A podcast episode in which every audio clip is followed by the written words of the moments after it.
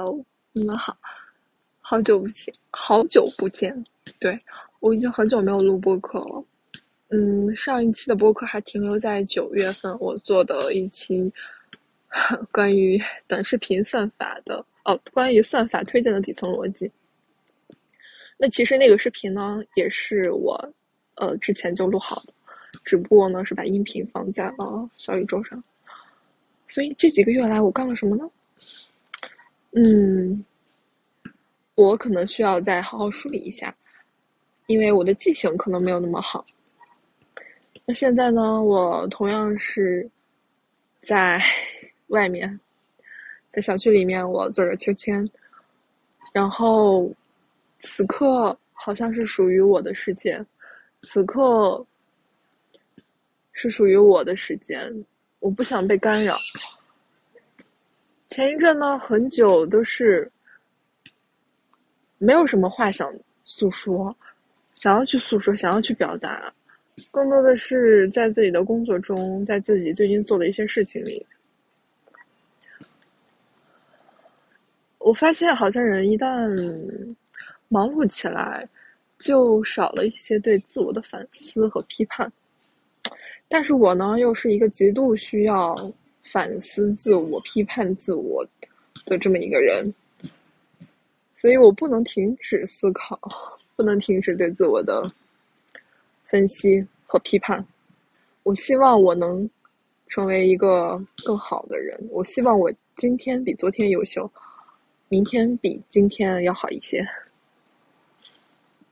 所以呢，这几个月我做了什么呢？自从上一期我吐槽了。关于现在短视频，整个社会环境比较浮躁。那之后呢，我确确实实是去了那里。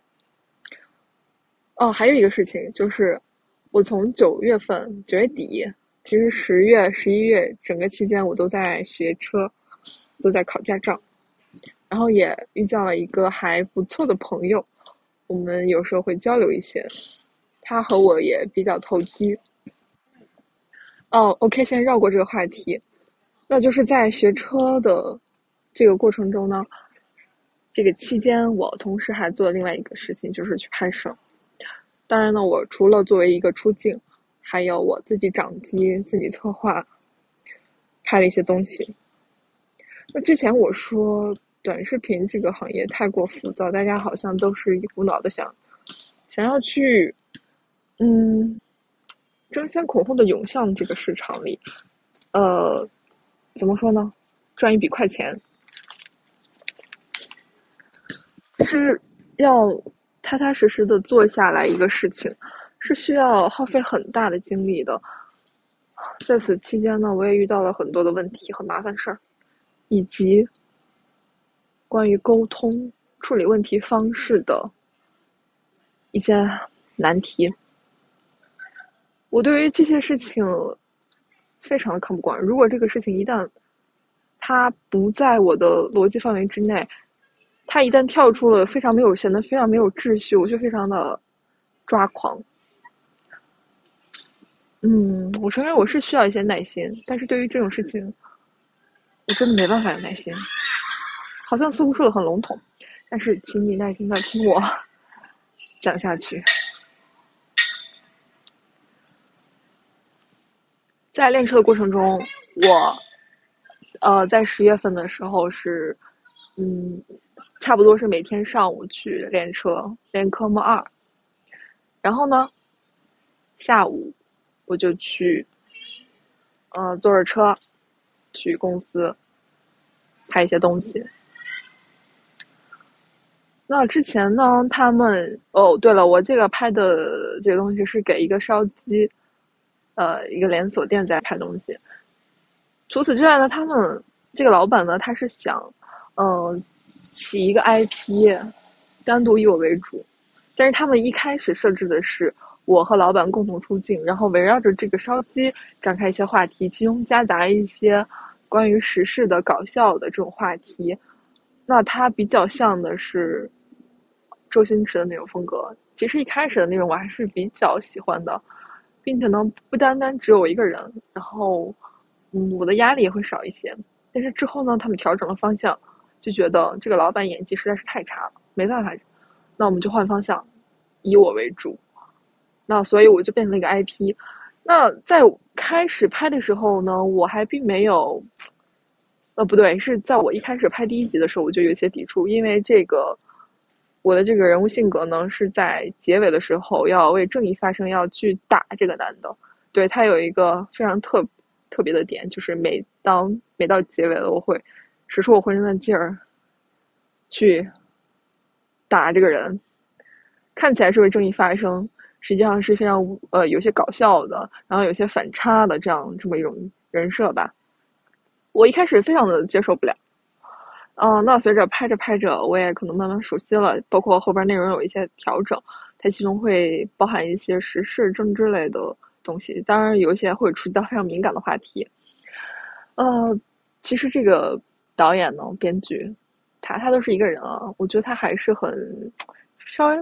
比较有网感的吧，因为他自己本身也做了一个账号，然后就是 非常的毒舌，对于这个时事的新闻的一些点评。那可能我相对来说没有那么的有网感，并且可能受之有的年纪吧，我没有那么多的体会和感受。我总觉得我拍的这些就是代表了一部分人，可能大部分群体喜欢看这种吧，但是站在我的角度来说，我并不是很喜欢这个内容，所以就。嗯，我都还是放弃了。我还是坚定我内心的想法。我想拍的是，是它具有长久的意义，它具有传播价值，它是能够，嗯，怎么说呢？可一直存在下去的。即使我不在这里，这个视频仍然有它的意义。我想的是，这个视频放在五年、十年之后看，它还是有它的意义存在。这就是为什么我想做一些能够启迪大众的。有一些启发的，能够感让大家有所感悟的这些东西。嗯，但是呃，怎么感觉现在有些语无伦次？可能是很久没录播客的原因了吧？嗯，呃，包括现在呢，和朋友之间的对话也比较少，我自己录东西的这些条理可能也不是很清楚吧。我觉得可能就是人在他在讲话，他在。讲述一个过程的期间，他在一讲述一个东西的过程中，他就会慢慢的去想组织他的这个语言，然后就会越来越顺畅。呃，所以这个东西也是需要经常练习的。我现在越来越觉得，这个语言表达能力真的是为一个人能够提分太多太多了，就是那种非常有魅力的、很有很有人格魅力的、非常优雅的。非常能言善辩的，非常会组织自己语言的，非常有有逻辑、很条理清晰的。以及非常有才华的这些人，哇，我觉得这种，尤其是他的演讲能力、演讲魅力，实在是太吸引我了。我曾经是一个非常不敢去表达自我、不敢去说话的这么一个人，但是现在呢，我逐渐的感受到了语言的魅力，就是你可以去自由的表达自我，让别人知道你的意思。在这个过程中呢，你自己也会有一些新的感悟和体验，包括对于。不同人的理解，对这个世界的理解，我觉得非常有意义，所以我特别喜欢。嗯，但是现在我还是没有找到一个呃非常能够和我 怎么说呢？嗯，能够一直聊下去的人吧。嗯，那可能你听到这里会意识到，会觉得这就是我的风格。如果你长期这么听下来的话，会觉得啊，那我可能。这么表达就是我的个人风格吧。也许我在写作的过程中又是另外一个风格，但是基本上不会差太多了。呃，我也可以就是转换一个角色，就是说我们现在就很轻松的聊天我不会说这么多的 长句子吧。但是还是为了严谨起见啊，毕竟我是个 INTP 呢，对不对？嗯，那相当于说是这一段时间又练车。又在拍东西，然后又可以自我的去梳理一些东西。嗯，我曾经一开始加入这个团队的时候，我是有自己的想法的。我想拍一些，呃，拍一部纪录片，就是关于展示它这个烧鸡的制作流程，啊，它每天的这些辛苦加工的这些过程，包括我想去溯源这个鸡它的源头是怎么样的，然后以及后边我的一些想法，说是啊，做一些关于鸡的科普，让大家知道你每天吃的鸡是呃从哪来的，有什么营养价值啊，或者说我们这个鸡分为什么什么类啊，啊，我想这个大家可能有很多人都是不知道的，所以我觉得这也比较有意义吧。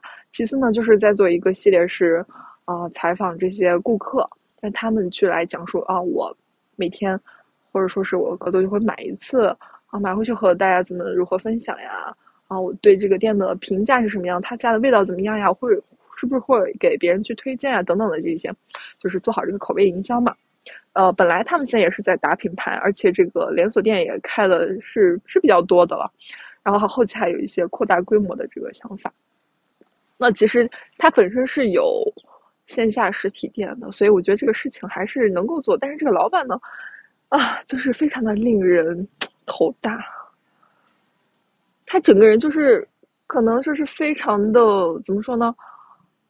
有点自嗨型的人格，我觉得他是不太会管理的，他这个管理能力确实很很欠缺，而且他也不是完全的就是自由的，说是自己想投就投，他也会受制于啊家庭的一部分，所以呢，我觉得啊，就是越往上走，人这个管理能力确实很重要，我现在是慢慢慢的体会到了。嗯，当然还有一个我们导演呢，确实和我也比较投机，我也很挺喜欢他的一些做事风格的，嗯，但是可能就是受制于这个环境吧，还有自己一些的呃限制，会有一些限制。嗯，我最后我走的时候，我跟他们说，其实我不是说要去为了理想怎么样的，我当然就是说，呃，我当然愿意去当一只咸鱼，我当然愿意就是说，我很轻松的做一件事情，然后我有钱赚。我不喜欢被束缚、被绑住的感觉。我不想说和你，我加入这个大家庭，我们就要一起做一个什么样的事情？哦，我是可以做一个事情的。我要在我的这个分工内，在我的这个工种内，我把这个事情做好就可以了。我来就是，哦，搭搭配着大家，我们一块协调处理好这个事情。但是，不是说你要去以你的意志来控制别人，来说加入我们这个大家庭。我总觉得是被束缚了，我不知道是不是我想太多，但是确实会有这个问题。然后在我走的时候，嗯，我和另一个女生，其实她吧，就是感觉还比较踏实吧，也很勤奋，但是她可能有时候不会像我这样想的特别多。她觉得，嗯，在最后的时候，我跟她说，我就觉得这个老板实在是太令人束缚了，这人太。太太，太怎么样了？就是太令人头大了。他完全不会管理，就是让人非常的抓狂。我是对这种失失序的、无序的以及低效率的这种工作情形，我实在是受不了。我就必须想办法把它解决。但是呢，我又不是老板，对不对？我不可能提出那么多要求。所以在他们眼里看来，我是一个想法非常复杂的人，以及我可能有一些。啊，有一些难管吧，因为我太有个人的想法，然后我就觉得我非常的冷漠无情，因为我就是会把出现的问题我就会讲出来，我不在乎就是什么感情不感情，因为在工作中就是需要把这个问题解决掉，如果不解决的话，我们是不是之后还是会遇到很多问题啊？对不对？所以某一些人他可能会觉得我有点无情，有点不考虑别人的面子，所以怎么呢？我还是选择做一个真实的自我，我就是要把这个问题说出来。如果不说出来，始终压着它，迟早有一天它要爆发。不在爆发，不在沉默中爆发，就在沉默中灭亡。我觉得就是这个道理。那在我走的时候，最后跟这个女生说，嗯，她有一句话，就说到了，她说：“我觉得现在在这里很人性啊，嗯，也挺轻松的，也很自由。”反而觉得大公司是一个牢笼，是一个囚炉。就是他他认为，呃，小公司有小公司好，大公司有大公司好，但是他可能会觉得大公司那种才是反人性，才是，嗯，才是更压抑、更不自由。他说这句话的时候，我确实，确实那么停顿了，犹豫了，思考思考了几下。因为我觉得，在某种程度上，他说的是对的。小公司看起来，呃，有一些小公司啊，尤其是在这个食食品食品行业，他可能老板本身就比较忙，他有时候可能会要起得很早，然后又睡得很晚，他每天的休息时间可能只有四五个小时、五六个小时。那在大公司呢，他觉得那是压抑，是牢笼。我这么一想，好像有时候确实是，相当于是每个人都原子化了，你只需要做好你那分内的本质的工作就 OK 了，剩下的是有专门的人去协调。除非你要一直是往上爬，那那在这过程中呢，你如何去看清楚全貌？但是我在这小公司确实是，我能看到全差不多的全貌，基本的全貌，我会有自己的一个判断。呃，我会去理解它的运作。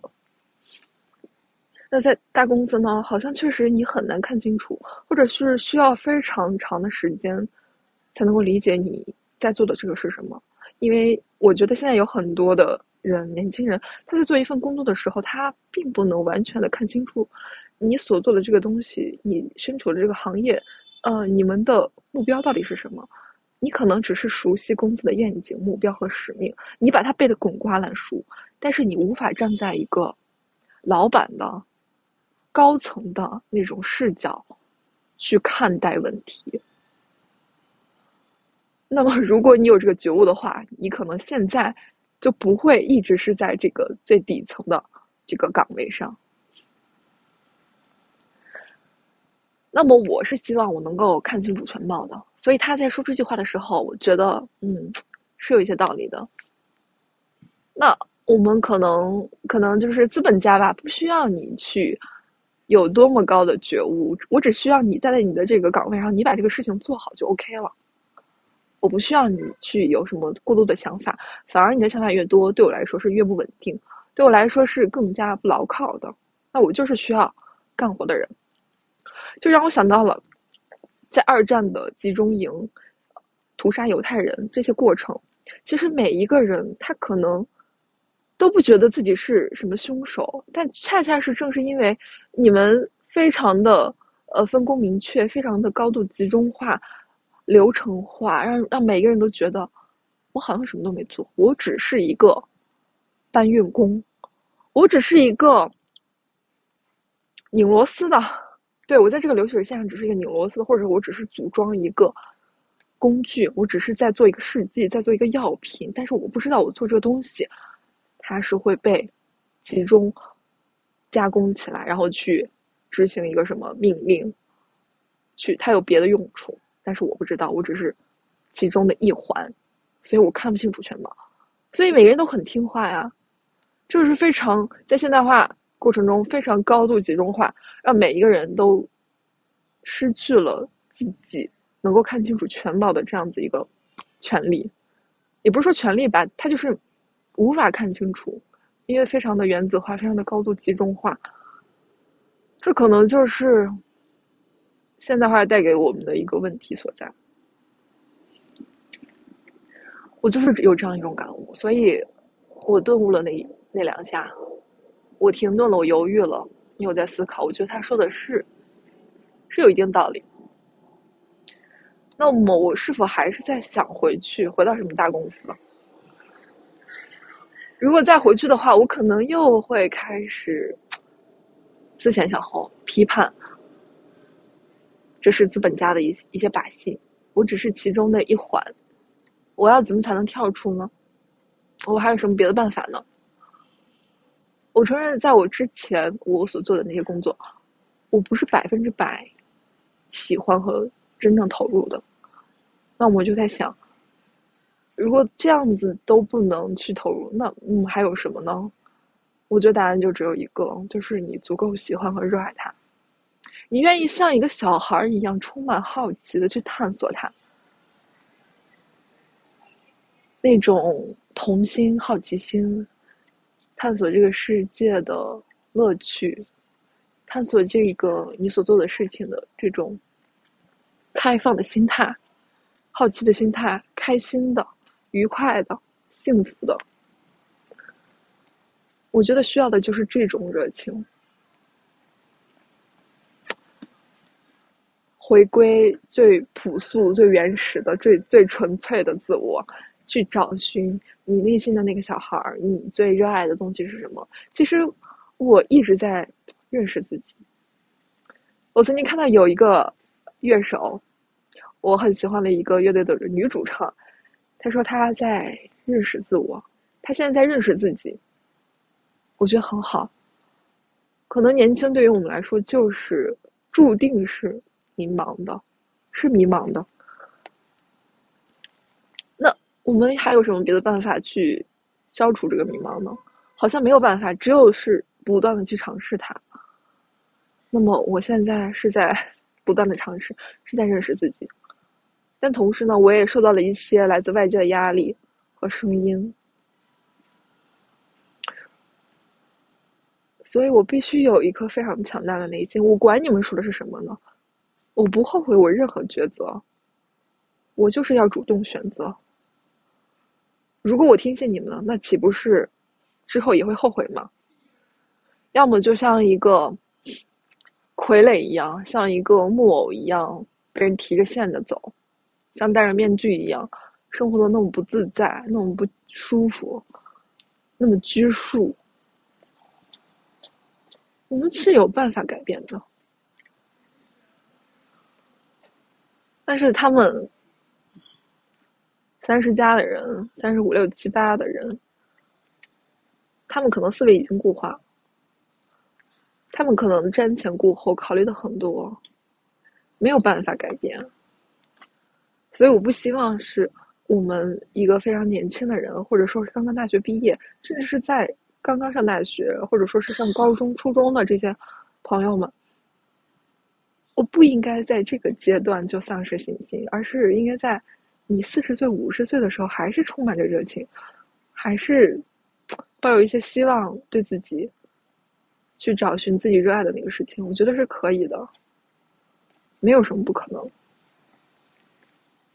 所以我到现在我还是很讨厌那些“得了吧，就这样吧，算了吧，有什么用呢？”请你们收回这些话吧。我知道在现在这个社会上生存是有很多困难，我承认是我自己以前很无知，是我对这个世界理解的太浅。不是他们不理解我，而是我不理解这个社会。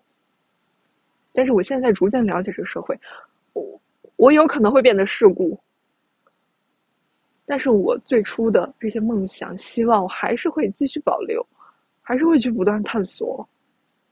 我就是要反抗这个世界，而且我是能够找到同类的。我相信有一大批跟我一样的人。